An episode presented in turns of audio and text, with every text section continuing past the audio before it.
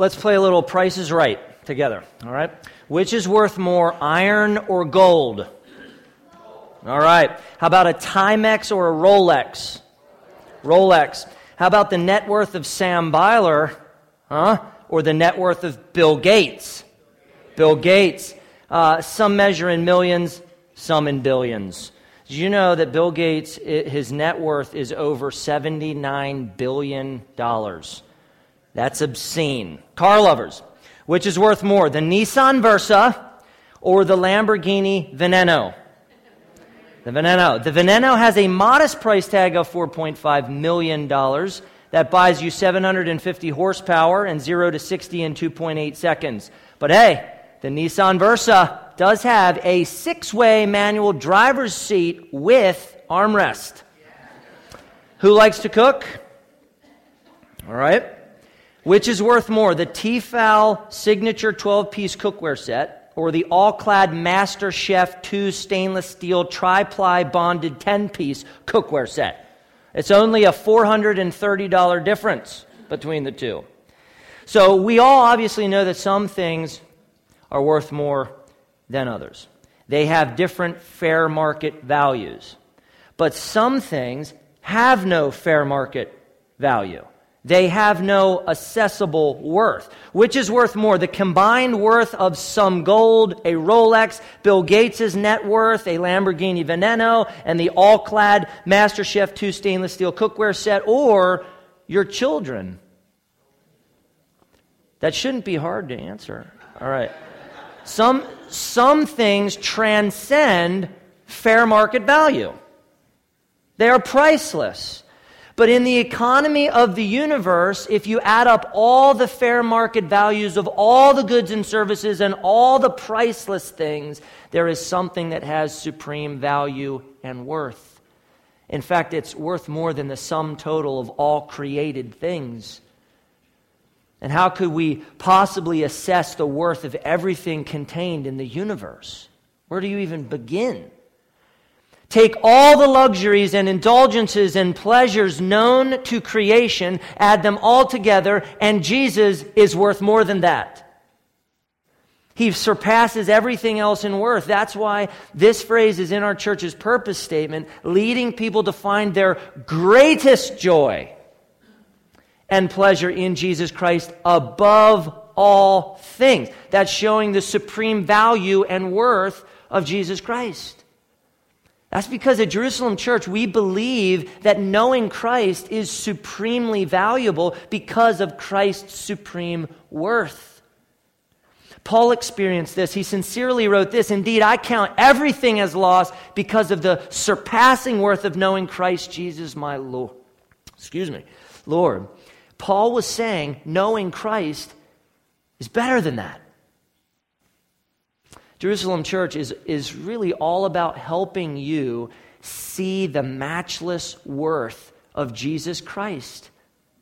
How nothing that you could own or experience can compare with knowing Him. And Jerusalem Church is all about helping you be happy, most happy in knowing Him. It's all about Jesus here.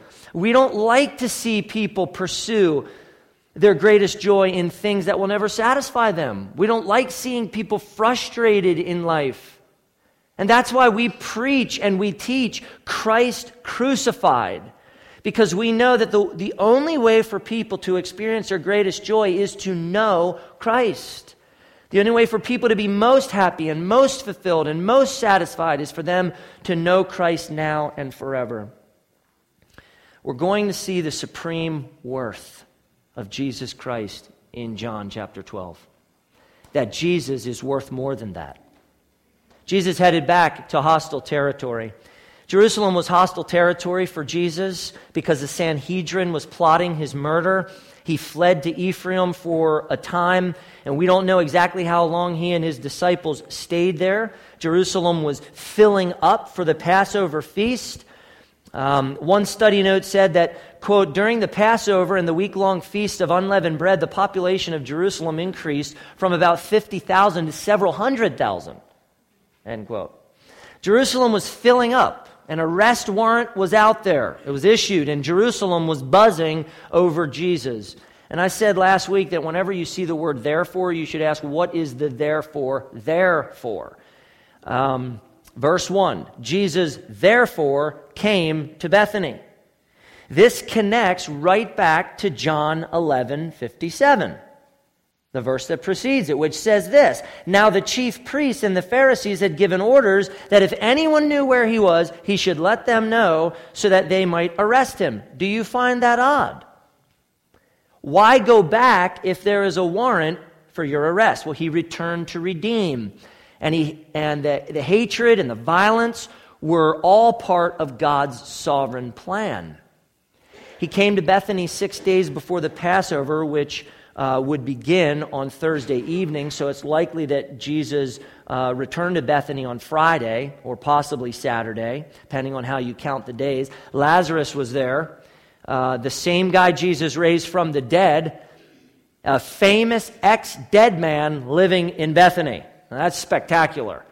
Uh, they, they held a dinner in honor of Jesus in Bethany, and Jesus was the worthy guest of honor. Jesus was the worthy guest of honor. This deipnon, or dinner, or banquet, was held in honor of Jesus raising Lazarus from the dead. They were celebrating that. The word un, or so, connects verse 2 back to verse 1. Jesus raised Lazarus from the dead. He was back in town, so they held a dinner party to celebrate Jesus. A deipnon was a, a dinner likely drawn out over the course of an evening, allowing time to relax and chat and eat and, and just enjoy your time.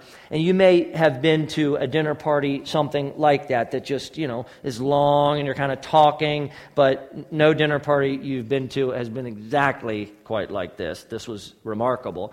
Matthew and Mark tell us the dinner was held in the home of Simon the leper, which we'll get to a little bit later. Jesus was the guest of honor. In first century Judaism, it was improper for women to recline at table with men. So it's likely that the guests were men, at least Jesus, the 12 disciples, Lazarus, and probably Simon. Martha was there to serve, and Mary was there as well, probably to help out her sister, maybe. Um, this was some dinner party. The, the Son of God was eating dinner with them. That right there makes the dinner party. I'd like to be at that dinner party. But the man Jesus raised from the dead was alive and eating at this dinner party. This is spectacular. Uh, the dinner was not to celebrate Lazarus's new heaven tourism book release. Did you know that heaven tourism is a growing subgenre of Christian literature? And it's producing tenuous and deceptive bestsellers like 90 Minutes in Heaven. Heaven is for real, and The Boy Who Came Back from Heaven, among others. Now, I want to tell you this story. Back in January 13 of this year, Alex Malarkey, the boy from The Boy Who Came Back from Heaven, he's now 16, he wrote an open letter to some in the Christian book industry, and I want to read you his letter. Here's what he said. Please forgive the brevity, but because of my limitations, I have to keep this short. I believe he's in a, a wheelchair and uh, on assistance. I'm not sure what his mobility is and everything, but I did not die. I did not go to heaven. I said I went to heaven because I thought it would get me attention. When I made the claims that I did, I had never read the Bible. People have profited from lies and continue to. They should read the Bible, which is enough. The Bible is the only source of truth. Anything written by man cannot be infallible. It is only through repentance of your sins and a belief in Jesus as the Son of God who died for your sins, even though he committed none of his own, so that you can be forgiven. May you learn of heaven outside of what is written in the Bible, not by reading a work of man. I want the whole world to know that the Bible is sufficient. Those who market these materials must be called to repent and hold the Bible as enough. In Christ, Alex Mark, uh, Malarkey, 16 years old, totally recanting the story that was a bestseller. It's big business to die, or almost die, to come back to life or to recover and write misleading bestsellers. Big, big business. And as far as we know, Lazarus never wrote a heaven tourism book. But Lazarus was really dead for four days. And he was alive at this dinner, celebrating and honoring Jesus, not his bestseller. The disciples were there. Simon the leper hosted everyone. Lepers didn't host dinner parties. If Simon still had leprosy, he wouldn't have hosted this party. Simon was an ex leper, and it's probable that Jesus healed Simon of leprosy. And so there you have a former dead man, there you have a guy who had leprosy, and they're eating together, and there is Jesus Christ, the Son of God, who had unrivaled power, unrivaled beauty, and they're just having a moment of it. That's some good dinner conversation, right? There's something to talk about there. Martha served. That's the Greek word diakone, which is the same as used for serving as a deacon. You can probably hear it, diakone. Martha kindly waited on them. She loved Jesus and she served the dinner guests, and, and it was admirable. After Jesus raised Lazarus, some people snitched, some people plotted his murder, some people in Bethany threw him a party because they wanted to celebrate his goodness and his just amazing um, personhood. He was the guest of honor. You know, those who respond to Jesus with affectionate and devout faith are those who see and savor his unmerited worth. Unbelief is desiring something more than Jesus. Just look at the rich man from Mark 10. Just watch. Just look around you. Watch how people worship money, success, sex, knowledge, power, comfort, self determination, freedom from moral constraints. Their lives and their choices say every day that Jesus is worth less than that. Faith is trusting that Jesus is worth more than that and conforming all of your life to Him because He is worth more than that. To love Christ is to believe with all of your heart that Jesus is worth more than that.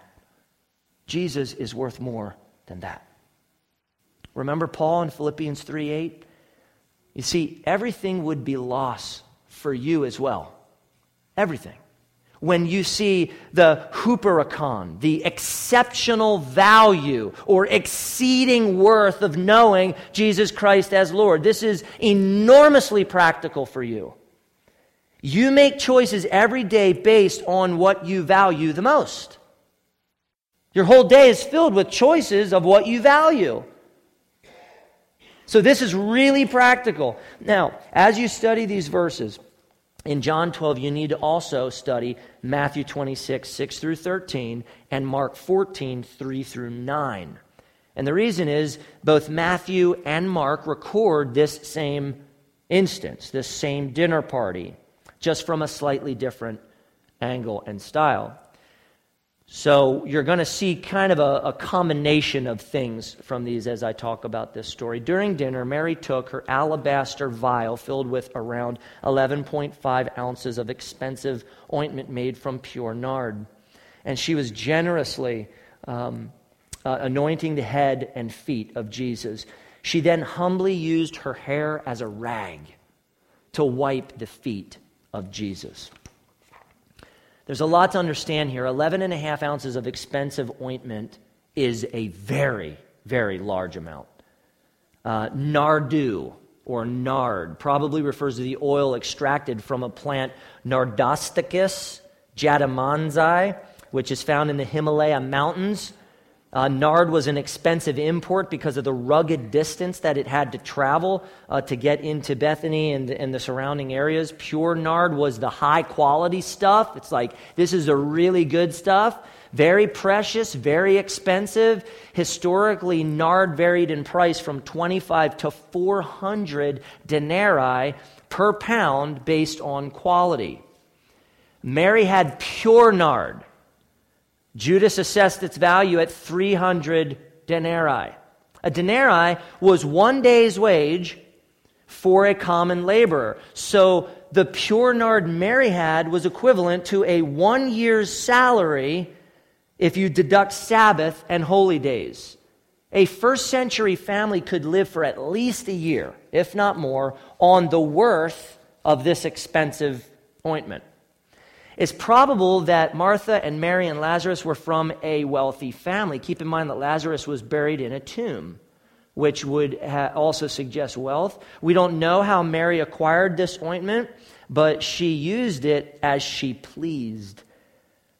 The astronomically priced ointment, and a lot of that expensive ointment, was held in an alabaster vial, a type of white and translucent ornamental gypsum. Mary broke the vial as Jesus reclined at the table, and she poured all of the ointment out on Jesus, reserving none. Um, she poured it on his, his head, as Matthew and Mark record. She poured it on his feet, as John recounts. Um, breaking the vial suggests that Mary used it all.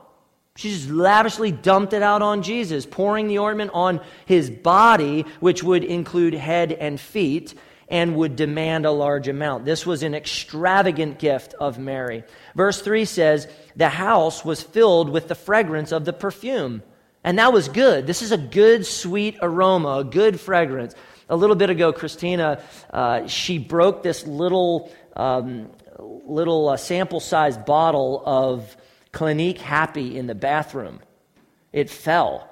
And when you walked into the bathroom, it was like, oh man. I mean, it just filled the bathroom. Um, perfume, I think, too much of it, it, it, it's, it's nauseating. You know what I'm saying? It, it's meant to be just like a little bit. So it's like, those people, you don't want to stay away from those people. But anyway, Mary's ointment was different. It, it wasn't clinique happy, it, it was something that was a sweet aroma, filling the house, blessing those who were there. Now, why did Mary do this? She loved Jesus. That's why she did it. He was worthy of her love and devotion.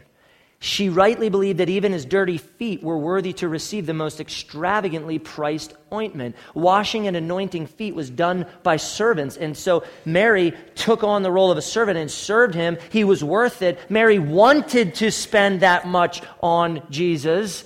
She didn't see it as waste, rather, a luxurious and suitable gift even for his feet. Jesus was so worthy that Mary took her hair and wiped his feet. Her hair. Hair is precious to a woman. She had long hair, probably. She let it down and she used her hair as a rag because his feet were worthy. Dr. John Piper captured Mary's act like this Jesus, cleanness and sweetness befit you, and your purity and holiness and power and grace. But as for me, dirt and odors befit me. My hair is the most beautiful and the most clean thing I have. But if it could serve to magnify your purity and your sweetness, it would be my honor to turn it into a rag for your feet. You see, Mary was privileged to do this for Jesus. William Hendriksen wrote this One hardly knows what to admire most the irrepressible character of Mary's devotion or the lavish nature of her sacrifice. The former, of course, produces the latter. And what that means is that she was so deeply devoted to Jesus that she was compelled to lavish him with this gift. And that is admirable. In in Matthew 26 and Mark 14, Jesus said that Mary did the beautiful thing. He called it a beautiful thing. And, and that wherever the gospel was preached, her loving act would be told in her memory. And we're talking about her lavish display right now, remembering Mary. And Jesus prophesied this moment right here. Now, you may have thought about this. Was this sensual in any way? For us in 2015, this moment is a little odd. Are you feeling that? I don't know if you thought that way, but no, it is not sensual in any way. It was a different culture. Footwear was different, and feet were really dirty. And it was customary to welcome guests as they came in your home to wash their feet, even to anoint them with oil. There were other guests present, and though it was taboo for women to let their hair down in the presence of men, cultural etiquette isn't equivalent to biblical morality. That's how legalism gets set up. We create rules, but that's not equivalent to biblical morality. Wastefulness was their concern, not lewdness, not indiscretion, wastefulness. It seemed to be generally accepted what was happening. It was just, this was just too good to be true about this amount and the cost. So, lastly, Jesus was always totally and entirely above reproach in everything that he ever did. He was out w- without even a hint of sin, without even a hint of sexual thought or sensuality. He never had that. He was pure, he was perfect. Mary simply loved her Lord. Uh, we should admire her extravagant, extravagant love. Uh, we should admire her devotion. But there is something more admirable here. Mary is not the central figure of this narrative. Jesus is. Jesus is. Jesus is the most extravagant gift of this narrative. Mary saw the inestimable worth of Jesus, and that is why her love and devotion overflowed. Let me ask you a really tough question. Do love and devotion overflow from your heart because you see the immeasurable worth of Jesus Christ? Are you so enamored by His worth that love and devotion to Him just spill out over into your life? Is your life this lavish toward Jesus? These are simple, very practical things. You see, Judas had another reaction. A reaction like most of America, a reaction that you and I are prone to have. Judas cherished currency more than he cherished Christ. Verse 4 tells us that Judas Iscariot was one of Jesus' disciples. Iscariot likely referred to his hometown, could have meant uh, from Kerioth. Jesus chose Judas. Judas followed Jesus. He was close to Jesus. He preached. He did miracles. He cast out demons, yet Judas never loved Jesus. His life was just an external show that was motivated by personal gain. This is the kind of faith that many people have. They use Jesus as a means to get what they really want. That's not Jesus. So they come to Jesus, yeah, I'll do this church thing, yeah, I'll do this faith thing, yeah, I love Jesus but it's all about getting something else. That Jesus is the means to the end of getting something else that's not Jesus. Jesus is the end. The Father is the end. The Spirit is the end. Eternal life of knowing God is the end. So Jesus is a means unto that end of knowing God and treasuring God. And Judas just didn't have this. Verse 4 says Judas was he who was about to betray him. And the little clause in there uh, means certainty. It can mean certainty. It foreshadows John 17, 12. Judas, Judas's betrayal was part of God's sovereign plan. Yet Judas was personally responsible for his actions. Verses 5 through 7 reveal the stark difference between Mary and Judas. And yet his response appeared altruistic. Judas and the others watched Mary anoint Jesus, and Judas spoke up. Why was this ointment not sold? For 300 denarii, one year's wages, and given to the poor. We have a lot of poor people around here. What are you wasting that on Jesus' feet? Maybe flick a little bit and then go sell, and we'll be done with it. Hmm. Well, Judas said what the others thought. Because if you look over in Matthew 26, it says this when the disciples saw it, they were indignant, saying, Why this waste? For this could have been sold for a large sum and given to the poor. So he's just saying what's on everybody else's mind. Mark 14 says something similar. Judas spoke up. Now, helping the poor was really, really important. Really important. The suffering of thousands of poor people could have been eased by the sale of this ointment. That was true. Judas and the others saw waste. Judas saw opportunity. Look at verse 6. Judas said this not because he cared about the poor, but because he was a thief. And having charge of the money bag, he used to help himself to what was put into it. Uh, Judas was uh, conniving, a conniving and duplicitous thief and traitor who, as the treasurer of the disciples, he held the money bag, he embezzled funds from the ministry of Jesus. The poor were not his concern, he was his concern. And it sounds like some of our modern day televangelists. You look at their lifestyle. I don't think the poor is your concern. I think you're your concern. Um, what was the worst thing about Judas's heart at this moment? Judas didn't think Jesus was worth it. Wasn't that it? He didn't see the inestimable value of Jesus. He was upset at Mary's love and devotion and the wasted opportunity for him to profit off of Jesus. He loved money. He betrayed Jesus for 30 silver coins. The tragedy is that Jesus didn't see and savor the supreme value of Jesus. What John calls the desires of the flesh and the desires of the eyes and the pride in possessions. Jesus was blind to the surpassing worth of Jesus Christ. Knowing Him, the joy that He gives. People don't love and follow Jesus because they can't see His infinite worth. That's the reason more people aren't following Him. They can't see His worth. They actually believe other things, fill in the blank, is w- worth more than Jesus. Mary showed us the beautiful essence of belief. Judas showed us the horrific es- uh, essence of unbelief.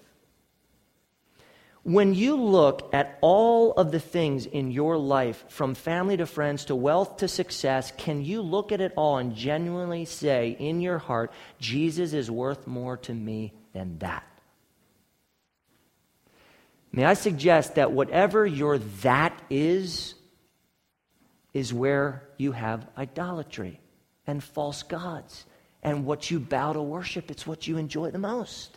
It's what you value the most. You orient your life around what you value the most. So when you look and say, I value that above Jesus, then that is your God, and that is what you serve, and that is what you love, and that is what you are devoted to.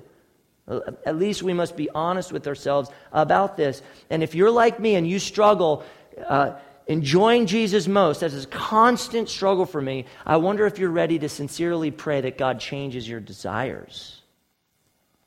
I wonder if you're ready to pray the bold prayer and mean it. Lord, loosen my grip on that so I can enjoy you more and have my greatest joy because that ain't doing it for me. Are you fighting against the carnal desires of your flesh with faith? believing that Jesus is worth more than that. Faith trusts God to stoke the embers of your heart into flames. Trust Him to do that for you. Ask Him to do that for you if you're struggling. Look to Christ, not your own ability to conjure up some um, affection for Christ. It's got to be the Holy Spirit that leads us to do that. So look to Him. Look to Christ, follow the Spirit, cherish the Word of God, pray. Now, we, we come to verse 7. It's really hard to understand. The language is complex. What does Jesus mean in verse 7? Commentators suggest different things. The ESV leaves out the word un, which I don't think it should do, or the word therefore. The disciples were indignant. Judas spoke up, therefore, Jesus rebuked them. Leave her alone so that she may keep it for the day of my burial. Well, what's it? Well, folks, I'm not sure. But I think I, I'm on to something. Several hints at what he might have meant. Jesus joyfully accepted Mary's gift. We know that. He said it was a beautiful thing. We know that. He saw something more inside of Mary's act. Jesus saw her anointing as preparatory, it was preparing him for his burial. And I think what verse 7 means is that Mary had kept this ointment for Jesus, and with murderous threats looming, this was the time for her to give it to Jesus. There might not be another opportunity, and so she takes advantage of, of this time. Jesus said in Matthew 26, verse 12, In pouring this ointment on my body, he said, she has done it to prepare me for burial. So if you compare that back to verse 7, it appears as if Jesus means she has kept the ointment for this special occasion to prepare him for his burial. Oils and spices were used to anoint dead bodies. Um, so Jesus was headed toward the cross, he was headed toward the tomb. This was a prophetic word about where he was headed. Jesus knew his burial was close. In this moment, she was preparing him for that. That that's the best I can do, I think, at, for right now. Is Jesus selfish then in verse 8? For the poor you always have with you, but you do not always have me. Is he selfish? Well, you have to really study this. Jesus was not dis, uh, uh, disengaging the poor or saying you shouldn't give to the poor. That wasn't his point at all. He loved the poor. Jesus loved obeying Deuteronomy 15, uh, verse 11, which says this For there will never cease to be poor in the land. Therefore, I command you, you shall open wide your hand to your brother, to the needy, and to the poor in your land. Jesus loved Deuteronomy 15. And he loved the poor, and he wanted to extend grace to the poor. Jesus was all about that. He had perfect compassion, perfect love. But at this time, at this moment, Jesus accepted the love and generosity of Mary because he was worthy of it. He transcends us. Jesus was right. There would be much more time to care for the poor, but his time with them was limited. So this time was all about him and the lavish display on him, the king. He was days away from his cross, from his crucifixion, from his death. And so this moment of extravagance was fitting for the king who would give his life for others. This text is a problem with those who associate or equate social, not associate, equate social justice with gospel. Helping the poor was very important to Jesus. But notice that at this moment, physical poverty was not his primary concern. His concern was receiving the beautiful thing which honored him in an extravagant way. His primary concern was spiritual poverty, which he was going to work to combat. Does Jesus intrigue you the way he speaks? Does he draw you into his words to understand? Preparing him for burial was uh, with extravagance was more important than immediately meeting the needs of the poor. We have to think about that. What does that say of Jesus knowing how important uh, helping the poor is? Honoring him while he was still with them took precedence. That's provocative. His life, death, burial, and resurrection would be infinitely more valuable to the poor than the redistribution of wealth from the sale of expensive ointment. Jesus is worth more than that. One church planning website said this about how to draw a crowd. And this is what it said Well, a public hanging might do it, or you could hand out money, or you could arrange an appearance by Lady Gaga. Not ready for that? And I answer, No, no, we're definitely not ready for that. Jesus drew a crowd because he was awesome. Because he was awesome. In verse 9, a large crowd of Jews learned that Jesus was in Bethany, and so they wanted to see him. Naturally, he raised a dead guy. Mystique draws a crowd. Truly amazing things draw a crowd. Around 500 million people a year go to the Grand Canyon. Why? Why go to some big hole in the earth? Because it's spectacular, it's breathtaking. That's why it's so uh, attractive to us. People wanted to see the man who could do anything. And they were drawn to him, and so they start going. But they also want to see Lazarus, who was a living evidence of miracles. And it would be uh, fascinating to meet a man that was dead for four days in the tomb and who Jesus brought back to life. The entire situation that they had at that dinner party was unique and exceptional.